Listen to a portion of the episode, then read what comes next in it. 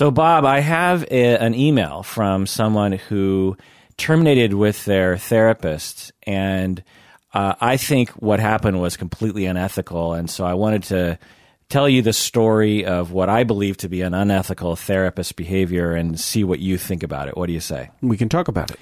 This is the Psychology in Seattle podcast. I'm your host, Dr. Kirk Honda. I'm a therapist and a professor. Who are you, who are you Bob? I am your old friend from graduate school way back when, and also a therapist in practice here in Seattle. So, in this episode, we're going to talk about a lot of technical and other kinds of interesting things. We're going to talk about trauma treatment. We're going to talk about uh, unethical practices by therapists that a listener has written in about. We're going to talk about EMDR. We're going to talk about DBT. Bob and I are going to talk about our attachment styles and our personality disorder traits. we're we're going to talk about online therapy and some of the bad practices that are going on there. We're going to review different ethical codes as they relate to termination. I'm going to rant about various different things that I see in supervision and in training around trauma therapy and uh, borderline therapy, therapy of preoccupied people. Right. I'm going to get hot under the collar. I can tell I'm already hot under the collar. So uh, let's get into it. But I have to tell everyone this is an episode just for patrons of the podcast. So if you're not a patron of the podcast yet, you have to, uh, if you want to listen to this full episode along with hundreds of other episodes that are only available to patrons, you have to go to patreon.com and become a patron of this podcast. That's patreon.com. When you become a patron, I will tell you how to access all of our premium episodes and also know that you won't have to listen to advertisements if you're a patron. And you also will know that some of your uh, monthly pledge goes towards various charities we support, including a $2,000 scholarship, which we're going to give away soon to one of our uh, scholarship applicants, a, a needy student in mental health. Uh, we will be giving $2,000 to to help them get through graduate school so they they can make a positive difference in the world. Do we know who yet? No, uh, we're still reviewing the applications. All right. At least at the time of this recording. Who knows Yeah. at what order this is going to be released from. But anyway, so yeah, go to patreon.com and become a patron of the podcast, like Bob's wife.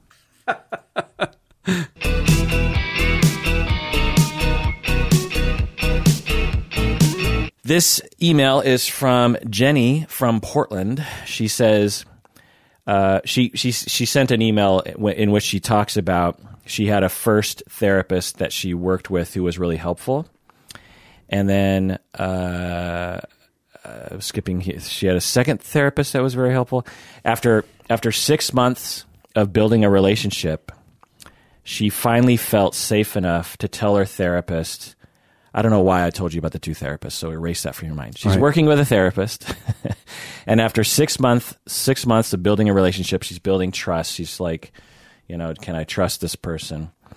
She finally felt safe enough to tell her therapist about the abuse she experienced with her ex husband Oh, and she hadn't told anyone else about the details about this. And apparently, the abuse was really quite extensive. Her ex husband actually had gone to prison for the abuse, oh my God! which you know has to be severe. I think that's what she was saying. Wow. She, he went to prison, and I'm pretty sure it was for either abuse or stalking or something.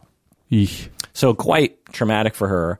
Six months into therapy, she she finally um, reveals this because that would be a natural thing to talk about in therapy, right?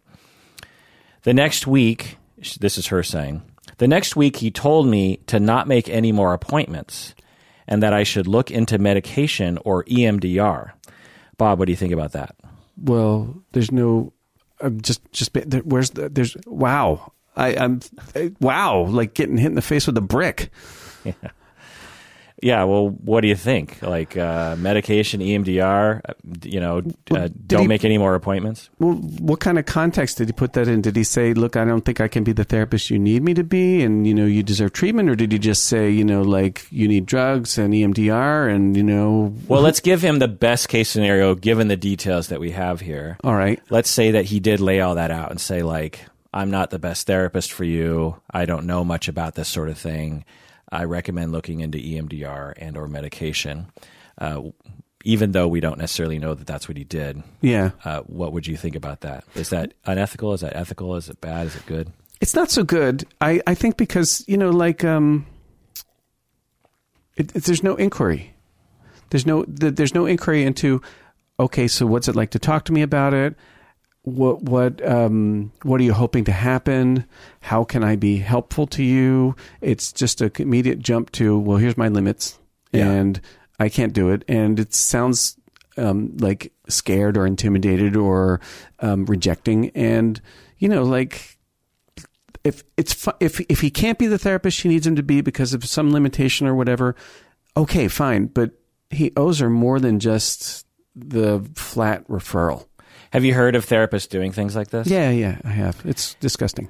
It's dis- so you're disgusted with it. Oh yeah, yeah, yeah. No, no. This is like if it happened to me, like if somebody, if I was seeing somebody and they said that to me, I I'd feel awful, like embarrassed, rejected, ashamed. Leaving the office would be like, oh shit, and then I'd wonder for days or weeks or whatever, what I do wrong? What did I do wrong? Especially if I trusted them with something, you know, like that. Um, um, I was very careful about who I shared it with. I mean, like, oh my god, this poor lady.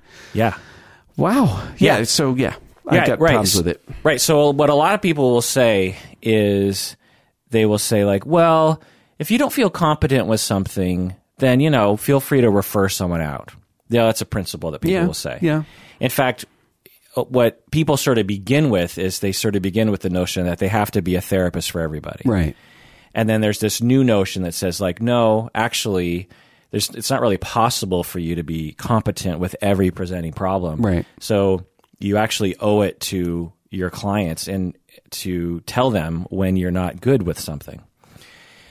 If that's where you end your principles and your you know understanding of that process, then uh, you've only gone so far down the road of understanding how to be a good therapist Yeah. because if every so one of the things that people will often refer out are borderline or narcissistic clients or histri- Oh, I histrionic know. clients I know. they will say well i'm not competent working with this so i'm going to refer them out that's what they'll say on the surface I'd say that's the best case scenario that somebody would say that though. Right. They'll say other shit too. we- what they'll at least say to Yeah. their colleagues or to their spouse when they come home at night is Right. I have a ridiculous client who I hate and Yeah. I don't want to work with them or I'm afraid they're going to sue me for like some weird reason, some weird stigma or stereotype about borderline people. Right. Yeah. Right. And they but then they will say I'm sorry I'm not competent to work with you. Yeah. so right. Right. That's the polite way to Right. reject. Right. So if everyone was like this, if every cl- if every clinician did this, and many clinicians do, Yeah. Then there are lots of people who arguably need the help the most who aren't getting any help. I mean, ima- just let's just go to the medical field.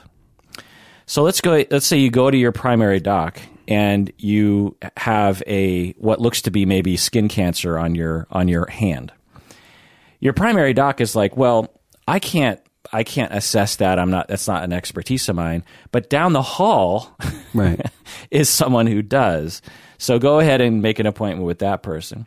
In our field, there isn't such a thing. You know what I mean? Now, what this person is saying is is EMDR, which I have to say drives me fucking crazy.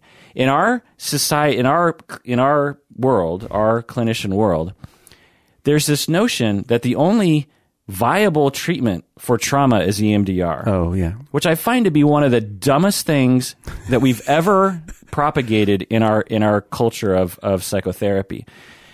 There is a long tradition and massive research in many clinicians that are treating trauma that have never even had a one possible training in EMDR. Right.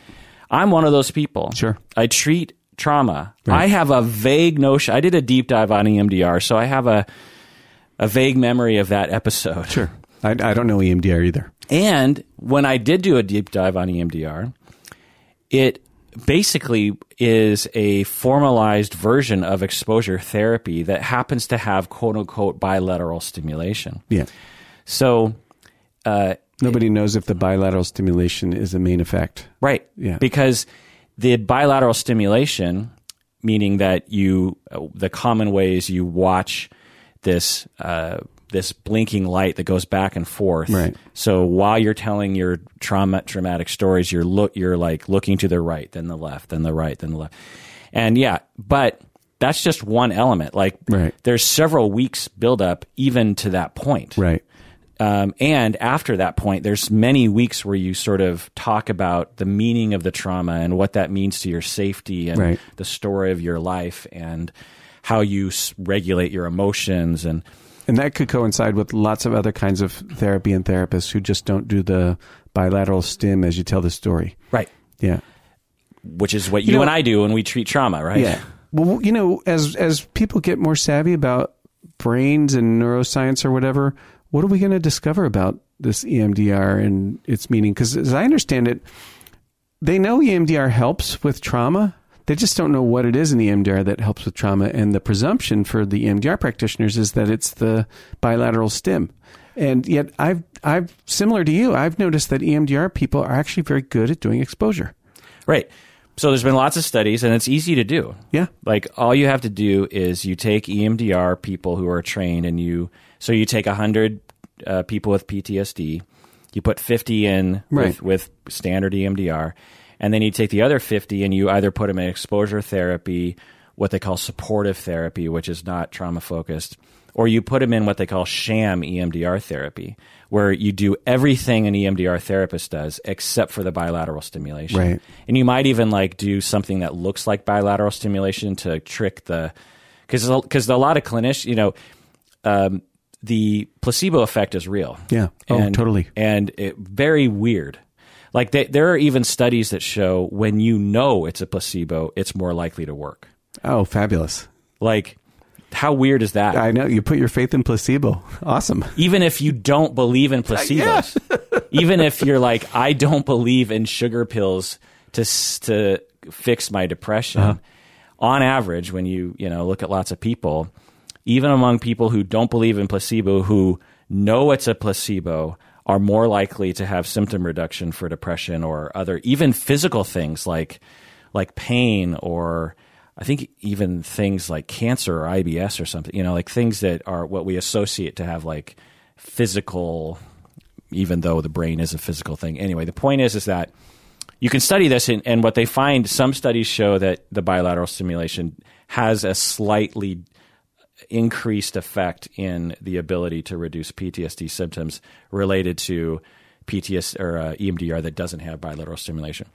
But some studies show it doesn't make any difference. Uh-huh. And that it's really all the other elements. It's sort of like the research that you did with the DBT. The DBT stuff, yeah. the model with DBT uh, that you told me was you have group classes where you have these groups of 10 people ish, Yeah. and a teacher, such as yourself, teaches skills.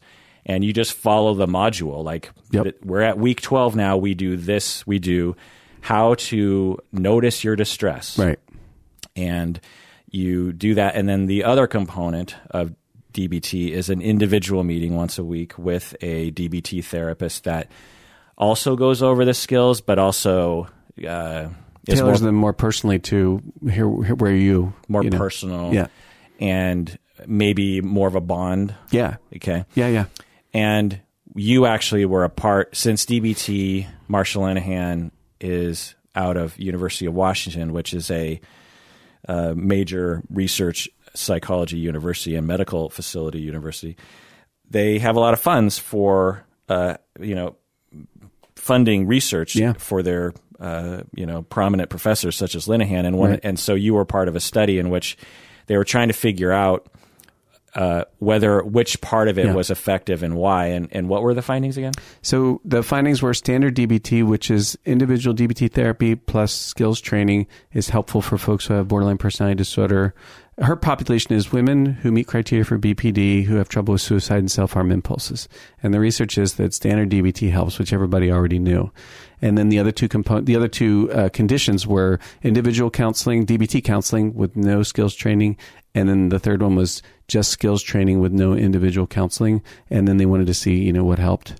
And turns out that skills training with no individual counseling was nearly as effective as standard DBT. That's mind blowing. Yeah, mind blowing. Uh, at the beginning of the study, if you told me that was going to happen, you would have knocked me over with a feather. Yeah. Yeah.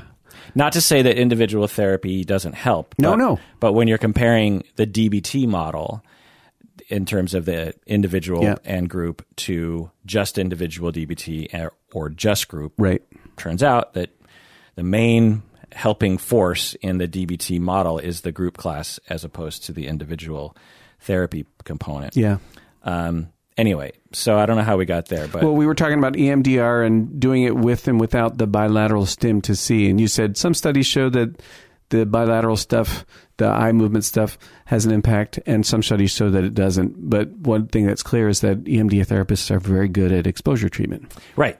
So it drives me crazy that your therapist, Jenny from Portland, uh, just said EMDR Right. because really what they should be saying is what we tend to term as trauma focused pe- uh, therapy or trauma specialists.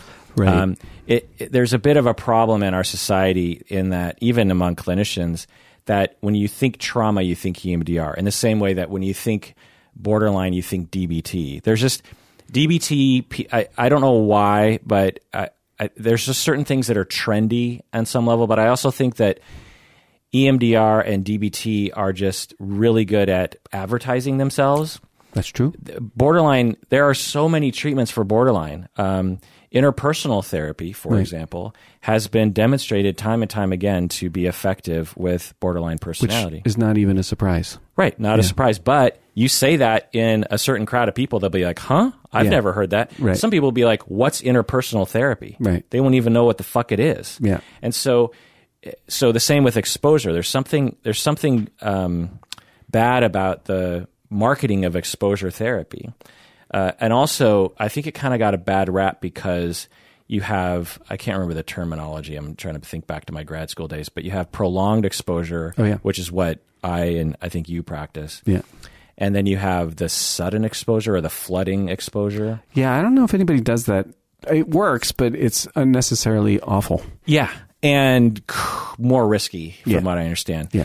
So prolonged exposure is, is essentially what EMDR does, which is you expose the client to, the traumatic memories through imaginal exposure. Right? Just reliving it in your head. Right. You just tell the story or you just relive it in your head. Like Yeah. EMDR actually, I think, doesn't actually require you to verbalize it. You just have to think about it. No kidding. I Yeah. didn't know Um, that. It doesn't, yeah. I mean, It, it doesn't matter. Right. The brain teaches it all the same, anyways. Right. Yeah. There is something I think more real about saying it out loud. I do too. That I have experienced, but so in that way, you can actually uh, use that as a stepping stone up to the eventual saying it out loud, is Right. to actually just think about it. yeah. Uh, but the idea is, is that as you expose yourself to those uh, memories, that you uh, eventually become habituated to it, and it no longer affects you, and you're no longer triggered to have panic. You no longer have nightmares. You're no longer pushed into a position of depression because you're just so beaten down by your own anxiety. You're no longer holed up in your house for fear of being triggered. Uh, you're no longer having flashbacks. Um, you have well being again. You're less likely to dissociate, all that kind of stuff. So, a prolonged exposure to something, you eventually become habituated to it. The same principle is true when you walk into someone's house and you're like, my God, there is a cat that lives in this house. And this litter box smells like shit. and then you look at the you look at your friend who owns this apartment and you're like, how do you live in this can you live house? here? Yeah. And they're like, "What do you mean? I don't notice anything." Right. You know, they call it nose blindness. Right. Well, that's habituation. Yeah. It's the same as when you get on a train in France or it in India and you smell the BO. Yeah. And you're like, "Holy mackerel. The amount of BO on this train is how do people live with this?" Well, because if you grow up in a society where they're not uh, you know, compulsively weird about body odor and are constantly covering it up with all these chemicals and scents and everything.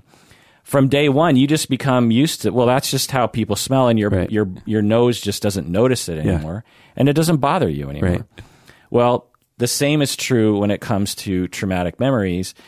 A lot of us have a lot of uh, bad memories that we've become habituated to, and they don't they no longer bother us anymore. But for people with PTSD, so prolonged exposure. That's now flooding exposure or sudden exposure. I, I can't remember the exact term. It's like a, it's like very intense. Maybe it's intensive exposure. I can't remember the term, but essentially what you do, and instead of prolonged exposure, you just suddenly flood someone. So if they have a fear of spiders, for example, God. you just uh, force them to roll in a bucket full of spiders or something, and or with with traumatic memories you ask them to to just you you kind of force them to tell you the story like even though they're extremely distressed. They have this this huge spike in distress as they're talking about it.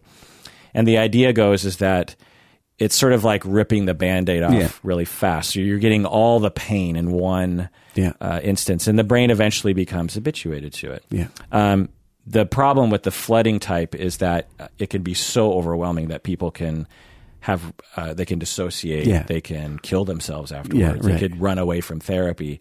So prolonged exposure is more likely to have people retain therapy. They're you know less likely to kill themselves and all that kind of stuff. It takes longer, it's more expensive, but it's much more palatable to people. Plus, when I'm selling trauma therapy to people, if I was to tell them we're going to do this in one session, like they would never come back. They have a hard enough time with the idea that we're going to go really slow. Sure. You know?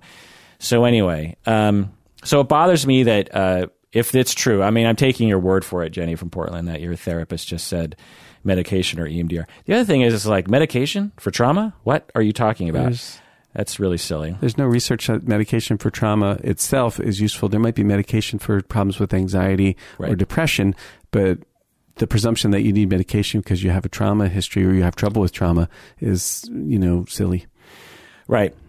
The other thing that's really going to get my blood boiling on this is this practice that Bob also gets annoyed with and you know talked about how horrible it is to after 6 months of therapy and building up a relationship to have your therapist suddenly just say I'm dropping you. Yeah. Be, be, because of you. Because of your problems. Right. You came to me with your problems, and because of your problems, I'm I'm rejecting you. I'm terminating with you. Now, of course, that's not how the therapist sees it, but this drives me fucking crazy. Like I had a supervisee who has a. Uh, I'm the secondary supervisor. My supervisee has a main supervisor, so I'm a supplement supervisor. And my supervisee is like, so you know, I was with my other supervisor, and she was telling me that um, I should terminate with this client because this this client is uh, falling in love with me and having a and has a crush on me and is you know trying to invade my boundaries you know in these various ways. And so you know i asked her i said well do you feel unsafe? Do you you know because that's the number one is like Sure. it, do you feel that this person's going to hurt you or bother you or something? Cat's joining us. Meow She, she doesn't like this shit either. meow. Meow. Meow. What normally i'd cut all this out but i got an email from someone the other day that said they like it when the cat joins the podcast Cat joins the podcast almost every time I'm here. oh really Yeah. well into the microphone what what She's right up in the mic. what She's a natural. What? Oh, now the dog's coming. See, when the dog hears the cat meowing like this, the dog's like, it kind of sounds like the cat's getting food because the cat goes crazy when the cat's getting food. So now the dog's like, well, wait, am I going to get food? Somebody around here getting something. Yeah. Anyway, so So this, so this, this uh, supervisee of yours is, you know, you're asking her questions about whether or not she feels safe. you're such a great person to get me back on track. You bet. so she is being told by her other supervisor that she needs to terminate with this client after you know a, certain amount of time. It's been months, if, if I don't know, a long time into the therapeutic hmm. relationship. And I'm like, as I and my supervisees, you know, I I'm sure it bothers them, but I'm like, so supervise. So this is a group supervision meeting. I said, so supervisees, why do people come to therapy? And they all say in unison, because people have problems. And I'm always like, that sentiment I find to be missing in a lot of training and supervision and principles that therapists follow. It's like clients come to therapy because they have problems. And if those problems annoy you or make it so that you're like, how dare you have problems? I reject you and your problems. It's like, well, that's why they're there. You know, if you go to your physician and you have the flu and your flu and your physician is like, you have the flu? Like, what am I supposed to do with that shit? Like, you need to come to me when you're healthy. Yeah. Like I don't like if your physician said, I only want you coming to me when you're not sick, when you're not ill, when you're not in pain. Like that doesn't make any sense. No right? sense. So people come to therapy because they have problems, and borderline people, histrionic people, preoccupied people are prone to falling in love with their therapists. Yeah. Why? Because they have such an intense attachment injury as a child that one, they have a hard time differentiating between spouses and randos like your therapist, you know. And also when their therapist exhibits a safe, secure attachment, Caring. All of their old, you know, uh, attachment needs come pouring out. And if you're if you're three years old, what you do, or seven years old, what you do, and this happens when you work with kids who have attachment injuries, they'll just drape themselves over you, and they'll want it. They'll want you to adopt them. That's Yeah. what that's what a seven year old does. Seven year old clients with you know this this attachment reactive attachment issue, they'll they'll walk over to you the the the, the, first session you meet them, and and they'll just like they'll just be sitting in your lap. And it feels warm and you feel like oh okay if if your policy is that's cool then you then you just do that. And most people who work with 7 year olds or younger it's it's you know depending on the situation it's totally fine to do that kind of thing but no one blinks an eye at that or at least most play therapists don't really blink an eye at that. But somehow so fast forward the Yeah. person's 35 well they don't sit on your lap and act like a child. What they do is they fall in love with you because that's the primary way adults bond with other people is through romance. Yeah. that's the model they have and sexually by the way particularly for men. Right. and so they will that's how those are the thoughts that will emerge in their mind. They'll be convinced they're in love with you and that they want to have sex with you. And and it's well documented we're talking going back to like literally 100 years ago we've known about this phenomenon it's not unknown to us so so now, what I'll say is if you don't want to work with those kinds of people because one, you don't feel competent, which I have to say, get competent. Get competent. Yeah. Uh, you know, like one of the things that you'll hear some people say, rarely in our circles will you hear this, but some people will say, well, I'm not competent working with black people, oh, or I'm not competent working with gay people, so I'm not going to work with them. Like, that sounds bad, right? Well, it just sounds like subtle racism. Right. And you, we can Well, absolutely not so subtle, maybe. Right. We can absolutely be bigoted towards people who are borderline Oh Or- yeah. Oh, it happens. Oh, it's it's disgusting how much it actually is happening. or people who have been traumatized. Oh yeah. And so just because you're like, well, I'm not competent with trauma or I'm not competent with borderline, it's like, you know, on some level, okay, fine. But here's the thing. You can't fucking tell someone six months into a relationship that you're suddenly incompetent with something. Yeah. You need to tell them one up front, and two, you need to screen the fuck out of your clients.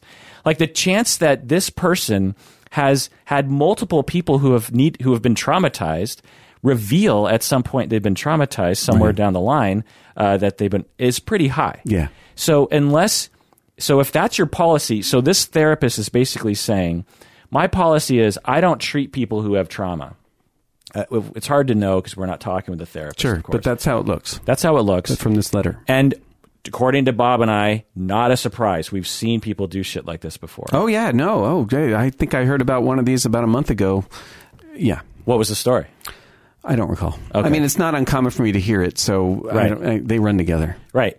So if that's your if that's your situation, okay, um, here's what you do. You become a car salesman because you shouldn't be a fucking therapist. If you decide to still be a therapist, then you tell your clients up front, by the way, in first before you even meet with them. Right. Because half of clients have been traumatized, maybe more. Right. But before you even, so they they email you to say, or they call you to make an appointment. You immediately say, "By the way, I'm incompetent with trauma, so if that is going to come up at some point, I recommend you seek therapy somewhere else. Um, if it's if it's at all a likelihood you're going to bring up trauma, I can't actually even begin therapy with you. Because I can't be the therapist you need me to be is the problem. Right. Right. But it's like the person, the client that falls in love with their therapist, it's like they've got a problem because they did that. Yeah. You know, like, fuck, man. Who really has the problem here? And now my dog's like rolling around on the ground, uh, scratching her back. Because she doesn't like this shit either. yeah. Um, You know, when I was uh, uh, in internship when we were in graduate school, I had this client once, poor lonely lady, really lovely person, and um, um, there was an anniversary of something awful that happened to her coming up, and we were talking about ways she was going to cope. And one of the ways that came up is she's like, "Well, I can masturbate," and I'm like, "Does it help?" And she's like, "Yeah, it helps."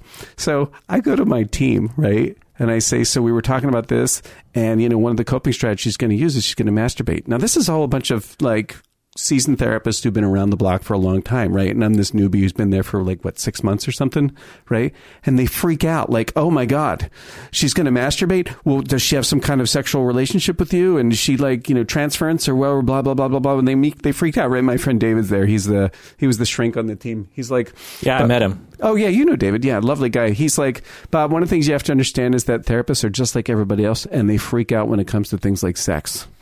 So, I mean, he says this in front of everybody, and I found it very relieving and also funny. Well, he was quite a blunt character. Yes, yeah, decent guy, gentle, but also you know no bullshit. Yeah, that's great. I'm so glad he was there for So, that. so yeah, so this guy is like rejecting her. Yeah. Oh, and uh, can we can we finish the part about your supervisee? Because I don't think we finished that one out.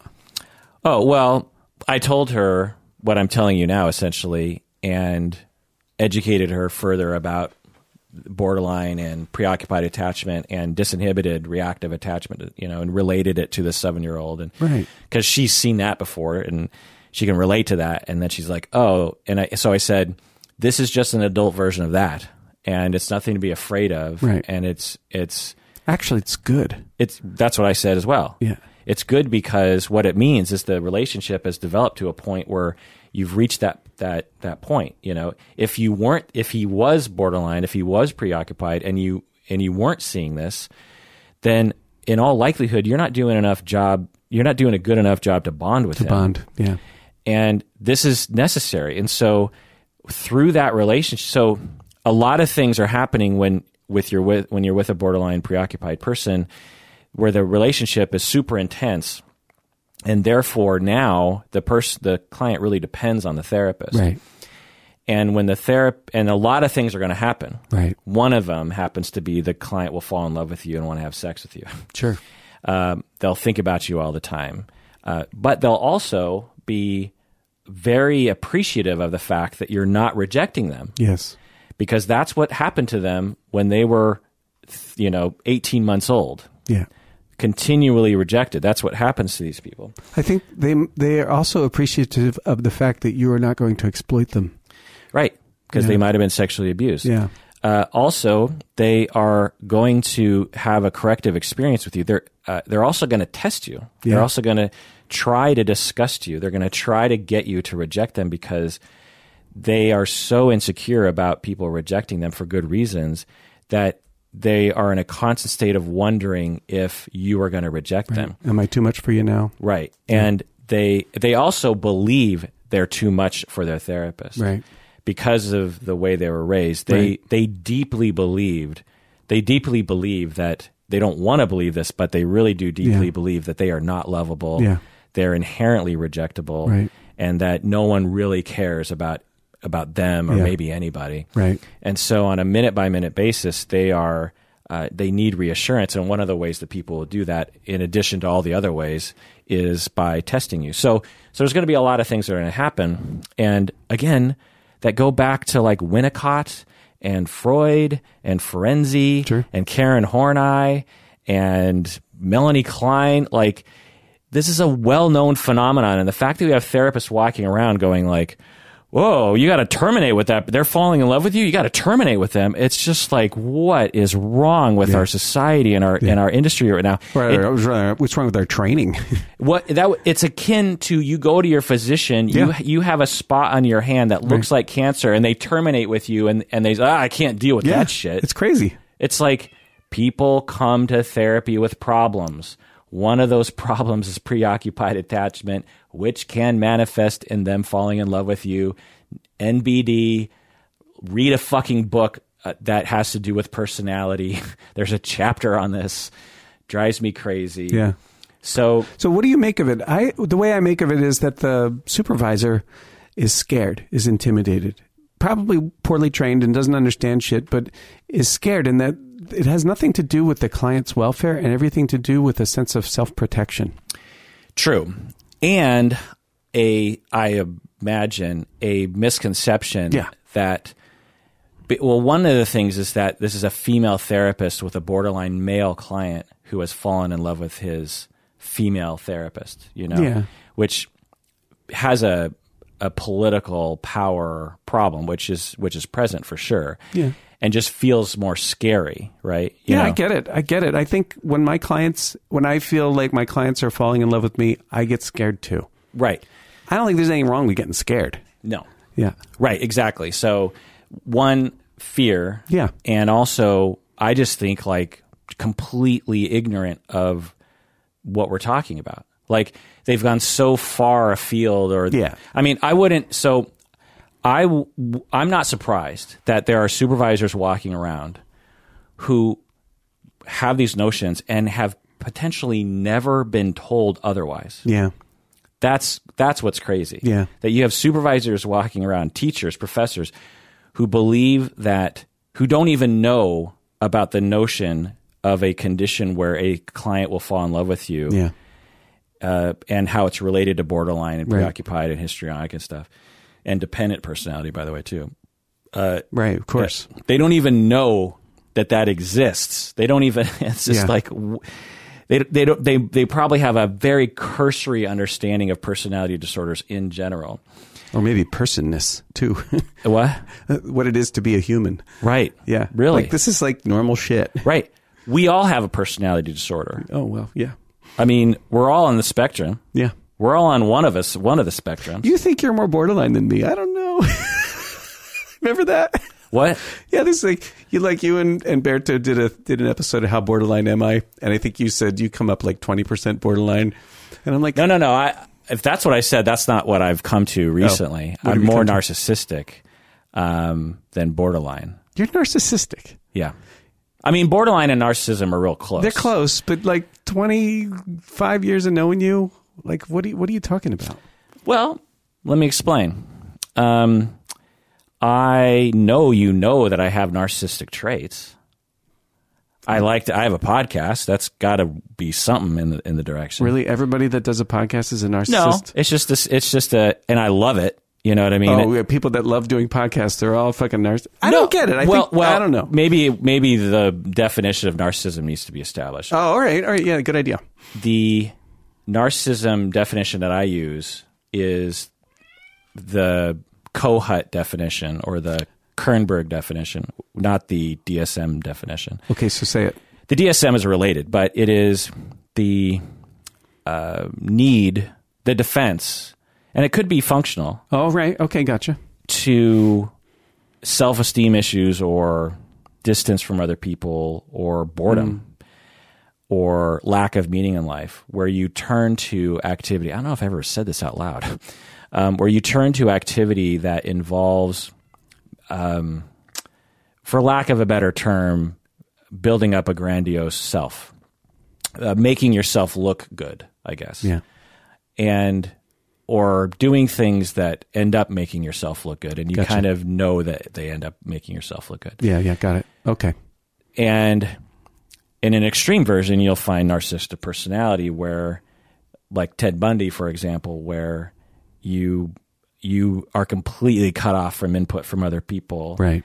and you believe that you are a god and you're something you're you're like special you're better than every other human being on the planet Right. you're smarter than every other human being on the Super, planet super defended and right yeah. so in extreme versions, but you know, I th- the percentage that I landed on for narcissism was was like um, five percent, honestly, because Oh, okay. it can get quite. There's a pretty there's a lot of room between me and like a fifty percent narcissistic person. I think. Yeah, I don't think we could be friends if if you were that high on the scale. It would be very hard to enjoy your company. Right. You'd be pretty self-involved and Right. yeah, And you've known people who are higher up on the scale. couple. yeah, we both we both do. Um, and uh, and with borderline, uh, I would say I don't think I've ever given it a percentage, but I, maybe I would say like on the spectrum, maybe two percent or something. Um, definitely like preoccupied, some preoccupied Oh, yeah. uh, traits. My Me too. so so I consider, and many others do as well, the attachment styles to be related to all this, right? Me too. Yeah. Right. So, uh, so I consider myself to be mostly secure attachment um, style, Yeah. and twenty percent insecure-ish, with it mostly being narcissistic avoidant, with a, a smaller section of preoccupied borderline. Right. Um, so along those lines, I don't consider anybody to be 100% secure. So you, everyone has some insecure attachment that they've retained from childhood. Don't you think a bit of insecurity is just the human condition, regardless of childhood wounding? Um, no, I mean maybe, maybe, but you can't emerge from childhood without being wounded. No, the, the- no, The, it's- thing that I say to people is, we've all been crying and wanting our parents to come soothe us for a particular amount of time when we believe our parents have been have abandoned us. Sure. A common example is you're in the crib Right. and you wake up from a nap and you start crying. You know, every parent has that. You put your you put your kid down, your Sure. infant, your one year old down to nap, and they seem like a bug in a rug, and they're totally happy, and Right. they fall, and all of a sudden, like a, an hour later, you just hear this wail, like ah, and you go, "Whoa, God!" They must they must have woken up for their nap, and you go in there, and you and the kid is the, the, the tears are streaming down their face. Now, to us as adults, we're like, well, you know, that's what babies do. Sure. The emotional experience isn't, they, you know, babies don't like go, well, I'm going to start crying to bring my. No. They are in the depths of their despair. It's life and death. Yeah. They have no notion that you exist if you're not in the room with Right. them. And when they wake up from a nap and they're sort of groggy and confused, in that moment, many infants believe they have been completely abandoned. Right. And their tears are not like a cry. They're not like, they're not saying, please come and get me. They're, they're wailing out of just utter despair, Right. like a grief that adults could never, very few of us could ever even come close to the grief that this, this one year old child is going through. Right. So, not, there's no way that you can parent a child. You know, you can reduce it. One of the ways is to not actually put them in a crib in another room. By Yeah. the way, Yeah. Right. But um, but there's just no way to like uh, have a kid because you know other things are like they're hungry, or they fall down, or They have an acre of pain that you can't see or anticipate. right they have a they have a rash and it hurts. Yeah. and they don't know that it's going to be okay because Right. you can't No communicate context. to them. Yeah. And, and or they have a stomach ache or an Yeah. earache or something. And so all kids emerge. So in- Teething. all or or uh, weaning from the breast. Right. You know, all kids go through a very intense, intense sadness, depression, obliteration, um, horribleness. Very, very unbridled, total inability to soothe the self emotions. And in those moments, you are incurring an attachment injury. It's just, it's just going to happen. Yeah. It's just going to happen. So the question is like, well, isn't it inherent to the human condition? I, you know, I guess there's a possibility in the future where you could like potentially rig an, an, ex, an experiment where you could reduce those to like a really low level. You know, if you had like Yeah. like three round the clock parents who never had to do anything else and were perfect in every way or something, and you had you could read Yeah. the child's mind with uh, you know some Yeah. kind of uh, device that told you exactly Yeah. what they needed. Perfect attunement. Yeah. Um, but even then, you know, there's just there's misunderstanding. It's a good description. So, uh, so the fact that I have 20% insecure attachment is like um, nothing, you know, unusual. Right. But the way people tend to categorize these things is like, well, because like the research will say, um, 70% of people are, I don't know, some 50, 60% of people have secure attachment. Um, fif- 20% have avoidant, 20% have preoccupied, and 5% have disorganized or something. Also known as fearful avoidant. Fearful avoidant. Yeah. And there's a lot of different terms, which kind of annoys me. But um, Yeah. I like disorganized because everyone's fearful. Avoidant people are fearful, Sure. and preoccupied are really. No, I in understand fact, what you're saying. The other word for fear for preoccupied is anxious. Right. So you know, Yeah. Right. They are all anxious and as- fearful. Like, well, which Yeah. one? You know, I don't know. I thought about disorganized attachment recently. I'm like, it's highly organized.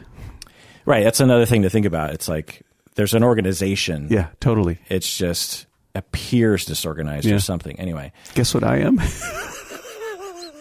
Oh, so would you care to share? I mean, oh, I'm disorganized. really? Yeah.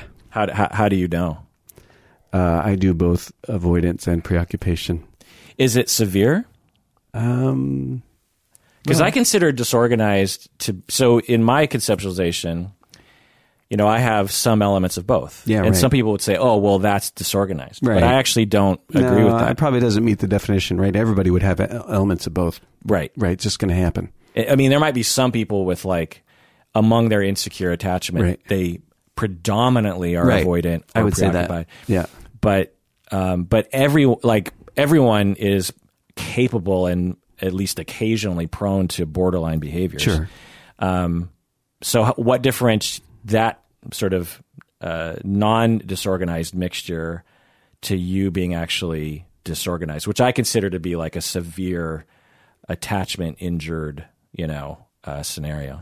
Well, um, uh, personal observation, and what I noticed mostly is that um, I am preoccupied when I think that it, it happens most of my marriage, not exclusively. When I think that, um, let's see, how does this work? I don't know if I could sum it up real quick. Well, let me ask you this a question. Sure. So, what tells you you have insecure attachment as opposed to secure attachment? How do you know, even just that you have insecure attachment? Well, to the degree that I'm close to somebody, I worry a lot. You worry a lot. Yeah. So, what differentiates just regular preoccupied attachment, conceptualizing it as that? Because it's not like we take a blood test and you're, but like you conceiving of yourself, conceptualizing yourself. What differentiates between uh, maybe even just this, even if it's severe preoccupied, as opposed to disorganized? Because, because to well, do you have an answer to that? Well, I think I do both. I both avoid contact, particularly with Colleen, and I'm uh, obsessed. That's too strong a word. That's that's a pathology word. I'm uh, focused on getting it.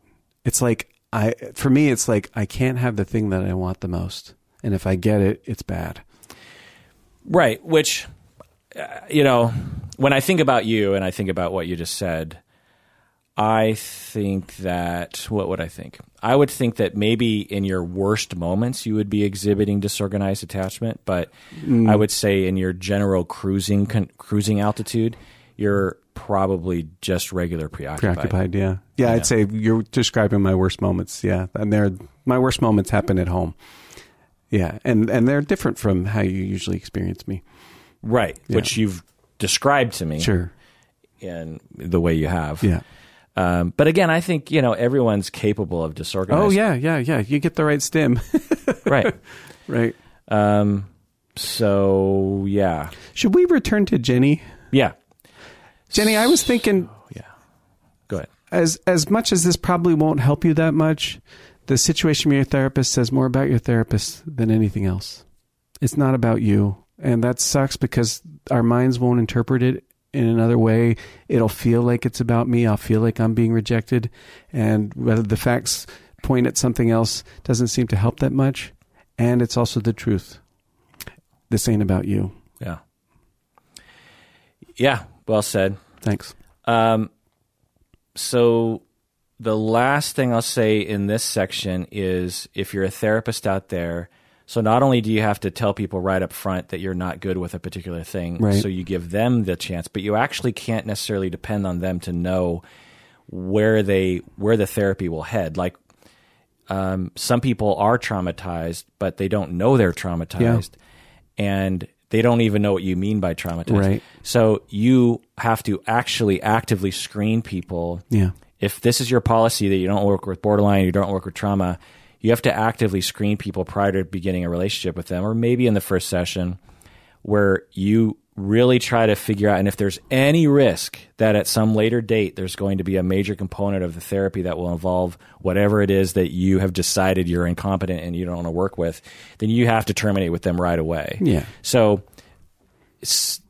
saying, you know, because I think what a lot of people are doing is like, well, I'm being ethical. Yeah. I'm doing the ethical thing because I'm not competent with trauma, so I terminated with her and I referred her somewhere else. Yeah. I'm ethical. No, that's not ethical. Yeah. There are specific guidelines in our ethical codes that specifically talk about terminating services midstream and harming clients. Yeah. Uh, so, and there's specific things that talk about informed consent. Right. That you know, this client Jenny engaged in a in therapy on good faith with a therapist. In all likelihood, n- having never been told that this therapist can't work with trauma Sure. or at the very least wasn't told, or more specifically, wasn't told that this therapist can't deal with situations in which she's going to talk about her abusive ex husband, which I assume she knew she was eventually going to talk about. Right. And that is an informed consent problem. Yeah. Like you can't just start therapy with someone in that way.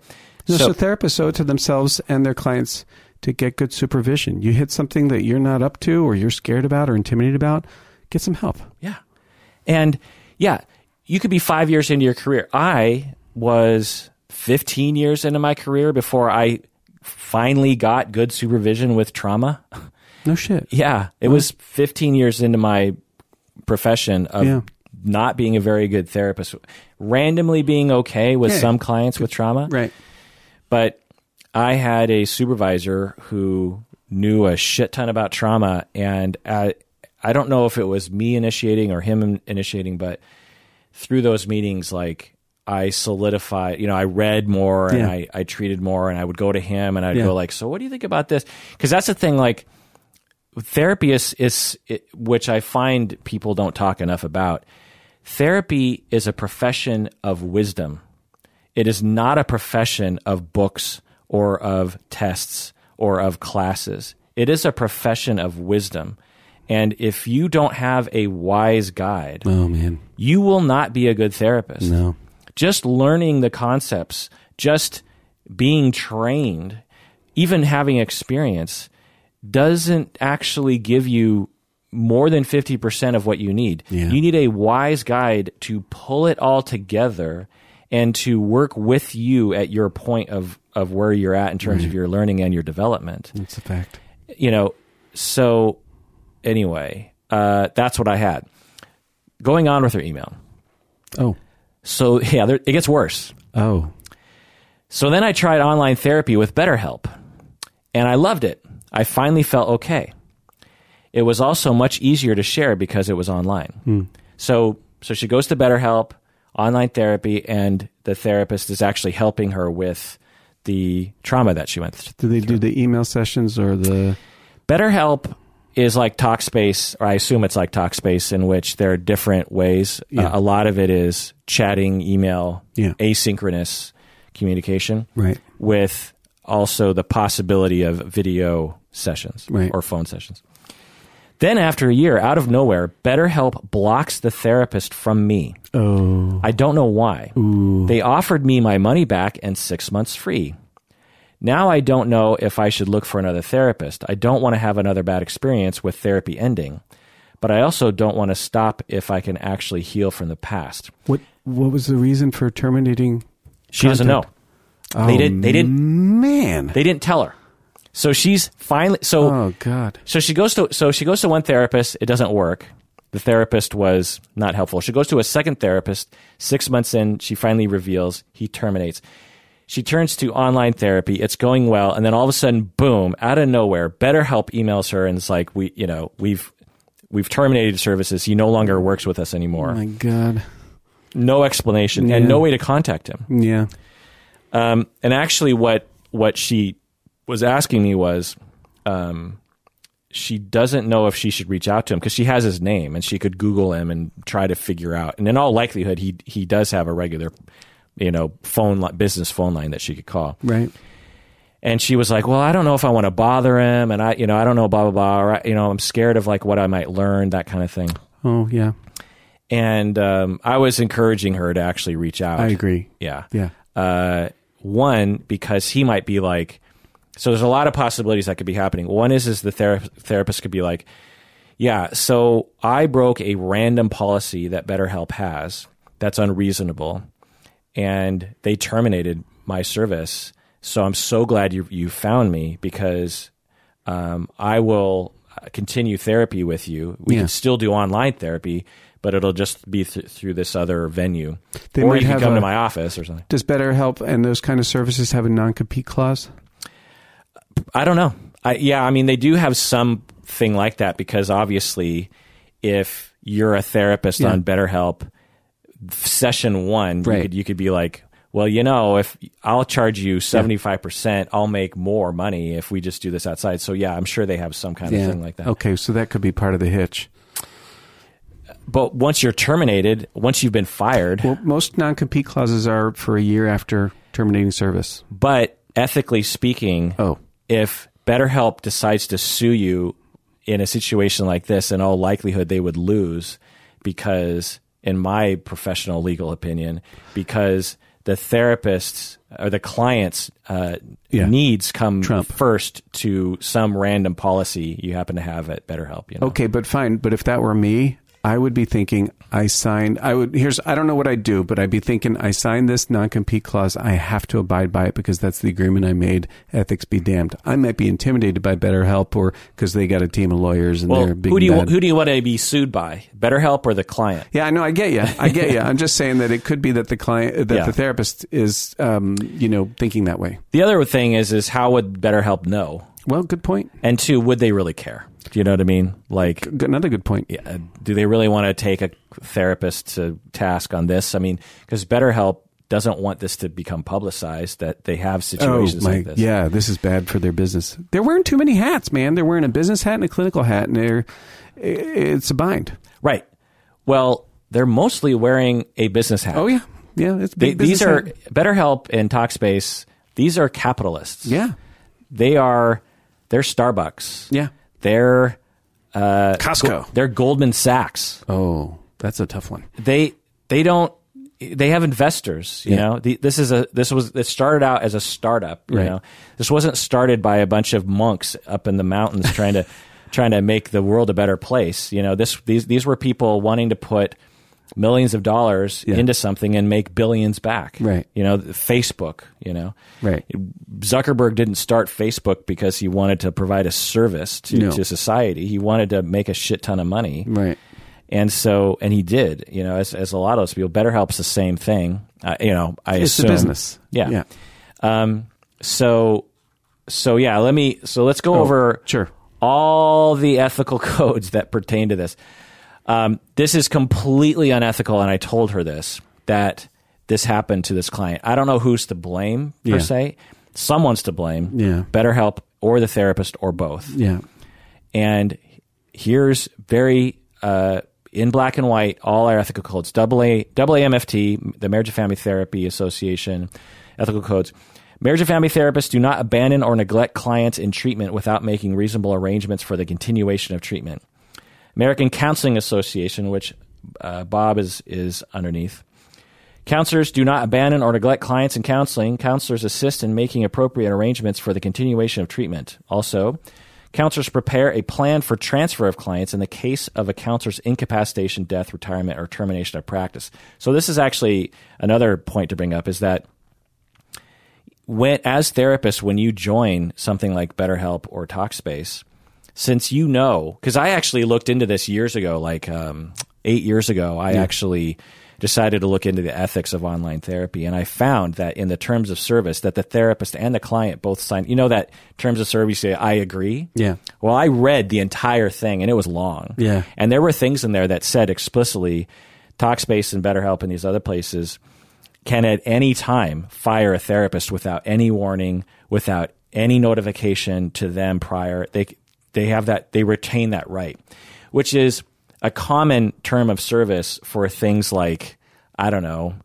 other kinds of th- like Facebook probably has something like that. They probably ha- Facebook probably has a thing where they're like at any time we can delete your account Yeah. if we want to. Right. This is our platform and we don't we don't have any obligation to you as an individual and we don't have to provide an explanation we just we can do that at any time you know you can find an alternative facebook if you want to do you know Yeah.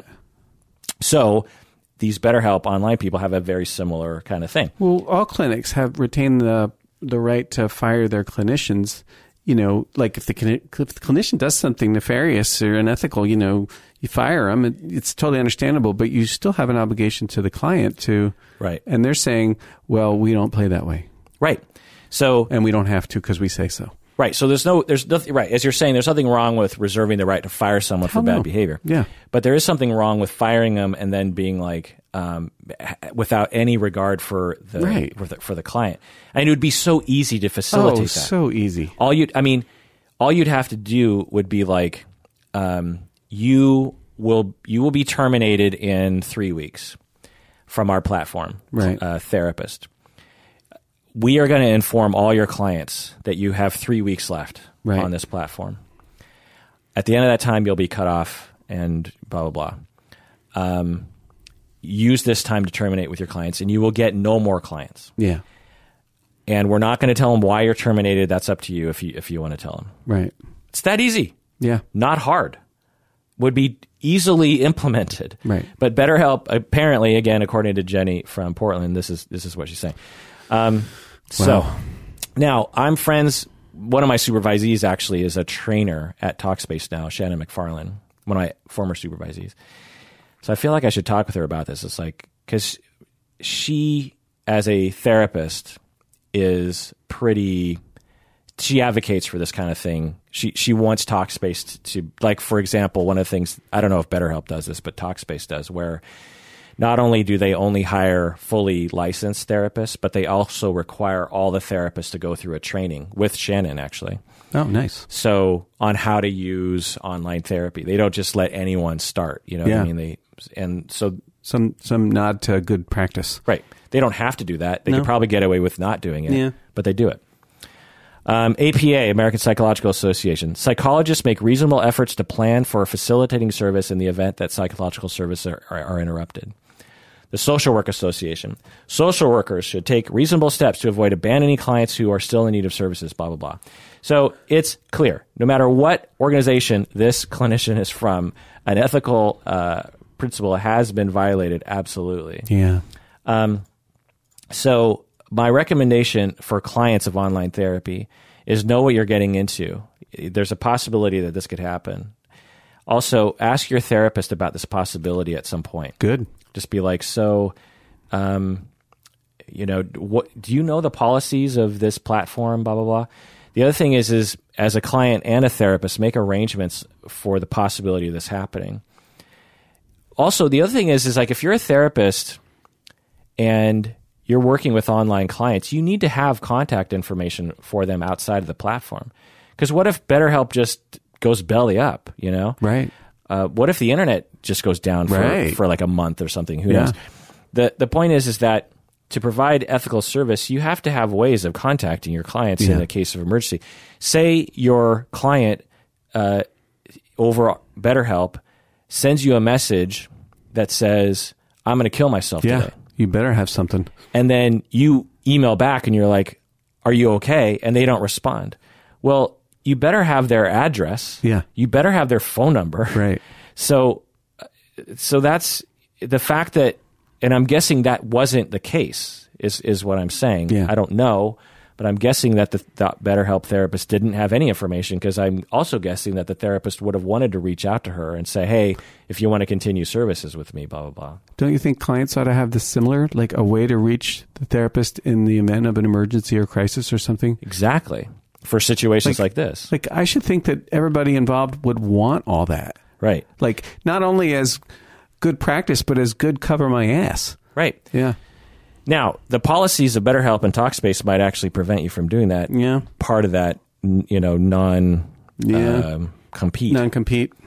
Um, in fact, I wouldn't put it past BetterHelp or Talkspace that in the uh, messaging back and forth that they flag certain kinds of uh, you know text that Like- looks like a telephone number or an email address or something. you know, I, I don't know. Yeah, right, right. But they might. But the thing is, is these outfits better figure out how to deal with this sort of thing Yeah. because um, this is a problem. The other thing is, is that if you're a therapist with one of these online outfits, understand you're responsible for your clients. The outfit BetterHelp or Talkspace is not responsible. Now they can get sued too, but you're a private practitioner using a service, and your ethical codes need to be upheld by you. You can't depend on Yeah. BetterHelp to uphold your ethical codes. Right. It's the same as if Or I abandon them. what It doesn't give you a right to abandon them. right, and you just dropped your phone. I did. and the cat meowed. The cat's concerned. Because to me, it'd be the same as if you worked in an office building, and uh, you know the office decided that they were just one day they were going to like lock you out of your office. Yeah. They were just going to be like, um, Sorry, you can't come in. right, we're selling the building. Yeah, we changed the locks. Uh, you can't be like, well, I guess I don't have a practice anymore, Right. Or well, I guess um, I can't contact my clients because I don't have their phone number, and so it's in the office. I hope they can find me. You know what I mean? Like, yeah. that's no one would look at that and go like, um, well, the therapist is off the hook. Right. No, you know, like you're responsible, and uh, the things that are um, even predictably going to interfere with that, you need to like account for early on. Yeah. So anyway, I just feel really bad for Jenny. I mean, my Jenny. God, like one therapist Ugh. is ter- first therapist is terrible. Yeah. Second therapist drops her because she had trauma, and her third therapist gets cut off from her by BetterHelp because, for God knows why. I mean, that's the other thing. It's like, well, what happened that the therapist got Yeah. cut off from BetterHelp? You know, like I wonder what you know what that was about. Yeah, right. I'm me too. I'm like all questions in my head. Yeah, there's there's not a there's not a best case scenario. Jenny from Portland has already contacted her therapist Good. and engaged in services, Yeah. and the therapist is like, yeah. So what happened was BetterHelp, and I, I, because maybe Yeah. even maybe even the therapist was like, I started actually trying to get phone numbers of my clients because Right. I wanted to, blah blah blah, Yeah, right. and and they terminated me because they thought I was competing with them. Right. You know, maybe it was something like that. Um, in that case, it's like uh, best case scenario. Worst case scenario, God knows, given what I've heard Sure. from other people. Jenny deserves. It'd be hard to try again. You know, three Right. times bad experiences. It'd be hard to try again, but uh, you know, her health and well-being in her life, they're worth it. Yeah. And so, even though any of us would feel bruised and battered and reluctant, and you know, I I kind of hope.